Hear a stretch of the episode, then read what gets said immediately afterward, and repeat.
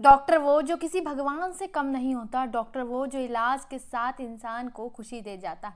जीने की नई वजह दे जाता है, उसे सुकून दे जाता है। चाहे कितनी बड़ी बीमारी क्यों ना हो जाए, लेकिन उसे एक जज्बा दे जाता है। उसे एक जुनून दे जाता है कि ठीक हो जाओगे, डरने जैसी कोई बात नहीं। डॉक्टर वो जो हमारी सेहत का ध्यान रख जाता है, डॉक्टर वो जो हमें ये सिखा जाता है कि आत्मविश्वास और इच्छा के बलबूते हर कुछ पाया जा सकता है। आशा के बलबूते बड़ी सी बड़ी कठिन समस्या का हल निकाला जा सकता है। डॉक्टर वो जो हमें जीने का एक नया तरीका दे जाता है, जो हमें बताता है कि क्या हुआ? तुम बीमार हो गए, तुम ठीक हो जाओगे, तुम अपने स्वास्थ्य पर ध्यान दो। डॉक्टर वो जो हमें आत्मविश्वास के साथ हौसला दे जाता है, जो हमें विश्वास करने की बड़ी वजह दे जाता है, चाहे कितनी भी दुख तकलीफें क्यों ना आ जाए, लेकिन वो डॉक्टर जो हमें कह जाता है, नहीं नहीं, कुछ ऐसा नहीं हुआ खांसीए, मुस्कुराइए, और चलिए, आप ठीक हो जाएँगे। जब सब डरा देते हैं हमें कि क्या होगा, तुम्हारा इतनी बड़ी बीमारी हो गई है, कैसे बचोगे तुम?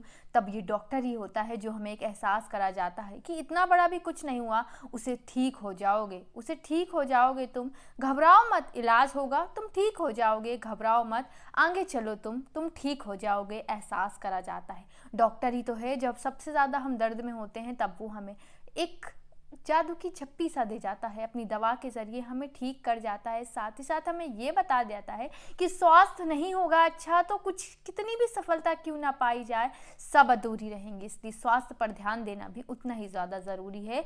हेल्थ भी किसी डायमंड से कम नहीं है, वो हमें बता जाता है। हेल्थ का ध्यान रखो, वो हमें बता जाता है। जब भी दर्द से करा जाते हैं हम, तब उसका नाम और उसकी दवाई से तो ठीक हो जाते हैं हम। चाहे कितनी बड़ी प्रॉब्लम क्यों ना आ जाए, लेकिन उसकी दवा, उसकी गोली से हम ठीक हो जाते हैं। हमें यह एहसास हो जाता है कि डॉक्टर को दिखा दिया है तो हम ठीक ही हो जाएँगे। चाहे कितनी बड़ी ही क्यों ना बीमारी हो। डॉक्टर वो जो हमें इच्छा शक्ति से जाता है, जो हमारे दृढ़ विश्वास को और बढ़ा जाता है। डॉक्टर ही तो होता है, जो दुनिया चाहे कितना भी कुछ कह दे कि ठीक नहीं होगे, ये नहीं होगा। लेकिन डॉक्टर हमें जीने की एक नई वजह दे जाता है।